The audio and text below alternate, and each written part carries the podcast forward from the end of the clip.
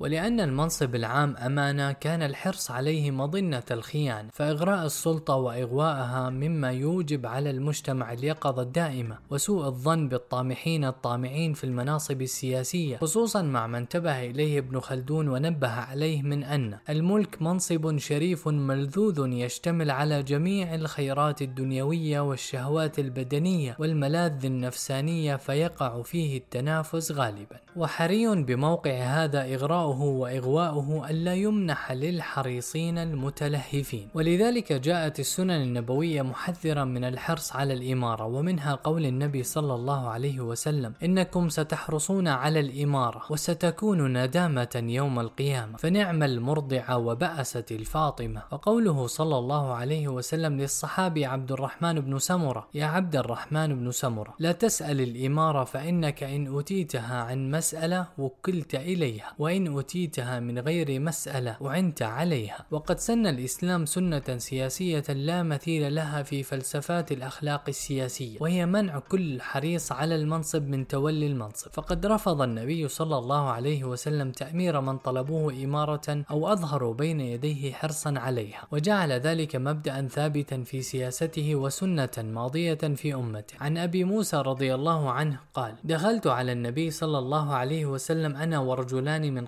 قومي فقال أحد الرجلين أمرنا يا رسول الله؟ وقال الآخر مثله فقال إن لا نولي هذا الأمر من سأله ولا من حرص عليه. وفي رواية فقال أحد الرجلين يا رسول الله أمرنا على بعض ما ولاك الله عز وجل. وقال الآخر مثل ذلك فقال إن والله لا نولي على هذا العمل أحدا سأله ولا أحدا حرص عليه. وبدلا من تأمير هذين الطامحين الحريصين أمر النبي صلى الله عليه وسلم على اليمن اثنين من عظماء الصحابة الزاهدين وهما أبو موسى الأشعري ومعاذ بن جبل كما تدل عليه رواية أخرى للحديث ذاته. عن أبي موسى قال أقبلت إلى النبي صلى الله الله عليه وسلم ومعي رجلان من الأشعريين أحدهما عن يميني والآخر عن يساري. ورسول الله صلى الله عليه وسلم يستاك فكلاهما سأل أن يتولى على اليمن فقال يا أبا موسى أو يا عبد الله بن قيس؟ قال قلت. والذي بعثك بالحق ما أطلعاني على ما في أنفسهما وما شعرت أنهما يطلبان العمل فكأني أنظر إلى سواكه تحت شفته قلصت فقال لن أو لا نستعمل على عملنا من أراده ولكن اذهب أنت يا أبا موسى أو يا عبد الله بن قيس إلى اليمن ثم أتبعه معاذ بن جبل.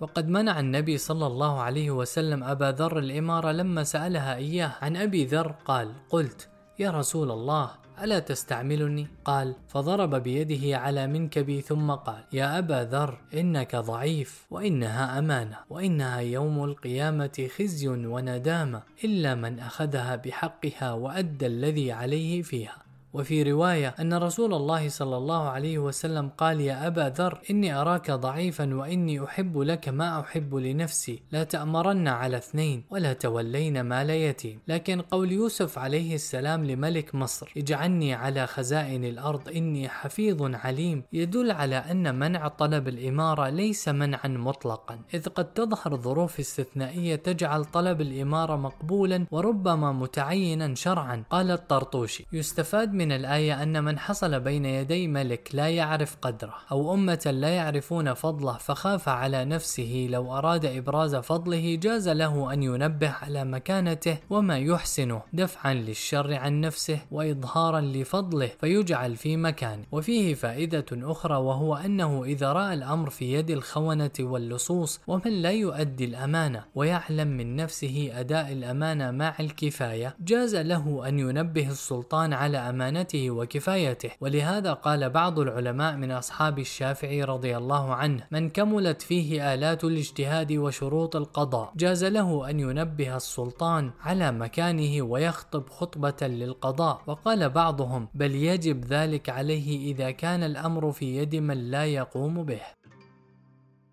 وفي الختام يدل الجمع بين الأحاديث النبوية المانعة من سؤال الإمارة والحرص عليها وما ورد في قصة يوسف عليه السلام من طلب المنصب على أن النص الإسلامي جمع بين المبدئية والروح العملية هنا فحرم المتلهفين إلى تولي المنصب العام من الحصول على مبتغاهم لما في تلهفهم من مظنة الطمع والطموح الشخصي لكنه فتح الباب لأهل الأمانة والقوة في طلب الإمارة في حالة الفراغ من أهل الكفاءة.